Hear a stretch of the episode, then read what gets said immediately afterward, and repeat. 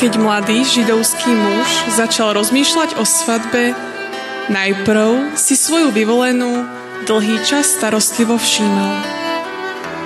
Pri tejto príležitosti použil koženú kapsu, torbu, v ktorej mal pripravené tri veci.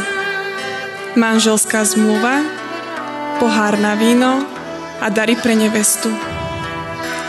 Kožená torba bola znakom jeho zámerov hľadania budúcej manželky. A tí, čo ho v dedine videli, pravdepodobne sa pýtali, ktorá že bude tou vyvolenou? Takto pozoroval správanie nič netušiacej dievčiny vo všednom, každodennom živote. A keď si bol istý, že je to tá pravá, vybral sa do domu jej otca, aby ju požiadal o ruku. Do domácnosti dievčaťa vstúpil mladík neohlásene. Otec ho zaviedol do hlavnej rodinej miestnosti, posadil ho ku stolu na presne stanovenú stranu a dal zavolať dievča. Tá prišla od svojej práce, väčšinou pásla ovce a nebola príliš upravená. Od práce s ovcami pravdepodobne nevoňala veľmi príťažlivo. O mladom mužovi často ani veľa nevedela. Posadili ju na druhú stranu stola a mladý muž otvoril kapsu. Najprv vyťahol manželskú zmluvu, ketubu, ktorá bola spísaná už vopred. Obsahovala sluby muža, slub lásky, vernosti, spravodlivosti a zaopatrenia ale aj požiadavky úcty, poslušnosti, vernosti a starostlivosti o manželské potreby a ďalšie podmienky spoločného života. V zmluve bola stanovená aj cena za nevestu, mohár. V židovskom národe majetok otca dedil syn, ale ak dcera dostávala kvalitnú výchovu, náklady na ňu sa mali rodine týmto spôsobom vrátiť späť. Cenu za nevestu neurčoval otec nevesty, ale otec ženicha. Otec nevesty však musel túto cenu schváliť.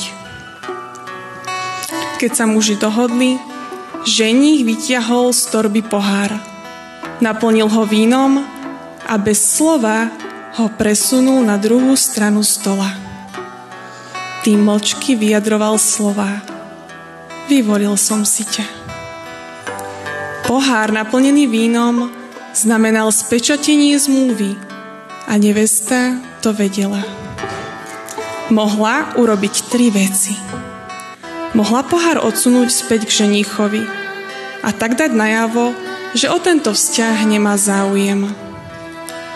Mohla pohár nechať na mieste, vybehnúť z miestnosti a volať – Mám ženícha, poďte mi povedať, aký je. Tým si nechávala čas na rozmyslenie. Alebo mohla pohár vziať, vypiť ho a tak spečatiť zmluvu. Ženích mlčky čakal jednu z týchto odpovedí. Keď nevesta víno vypila, bolo to nezmeniteľné. Nie slovami, ale týmto činom oznámila, že súhlasí s podmienkami zmluvy. Takto boli legitímne zasnúbení už takmer manžel a manželka, ktorých môže rozdeliť iba smrť. Potom ženích z kapsy vybral dary. Peniaze, šperky, náramky. Tie ju mali zdobiť a pripraviť pre manželstvo. Nakoniec sa jej ženich pozrel do očí a povedal Idem, aby som ti pripravil miesto a prídem si po teba. Vrátil sa k otcovi a začal budovať príbytok na bývanie. Jednak to bola izba v otcovom dome pre deň svadby a jednak dom pre seba a manželku, kde budú bývať po svadbe. Túto prípravu vykonával pod vedením svojho otca, Bol to otec ženicha, ktorý rozhodol, že je všetko správne dokončené. Deň svadby určoval otec a trvalo to niekedy aj roky. Zatiaľ nevesta po celú dobu musela opakovať niekoľko úkonov.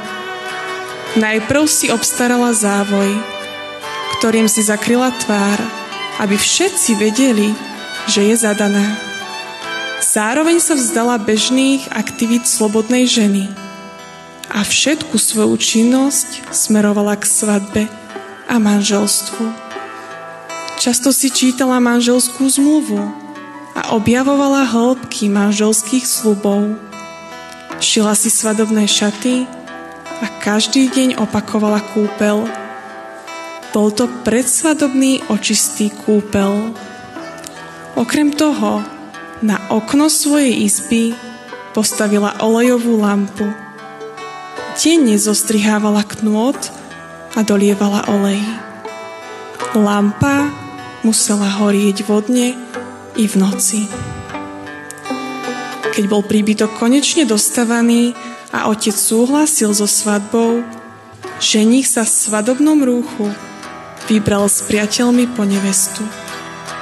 Ženich už zďaleka sledoval svetlo lampy. Pokiaľ lampa nehorela, znamenalo to, že dievča už slúbilo srdce inému a ženich už v ceste nepokračoval. Keď lampa horela, s trúžičkami vyšla v ústrety ženichovi. Po svadobnom obrade odišla do domu ženichovho otca a po siedmých dňoch sa presťahovali do nového domu.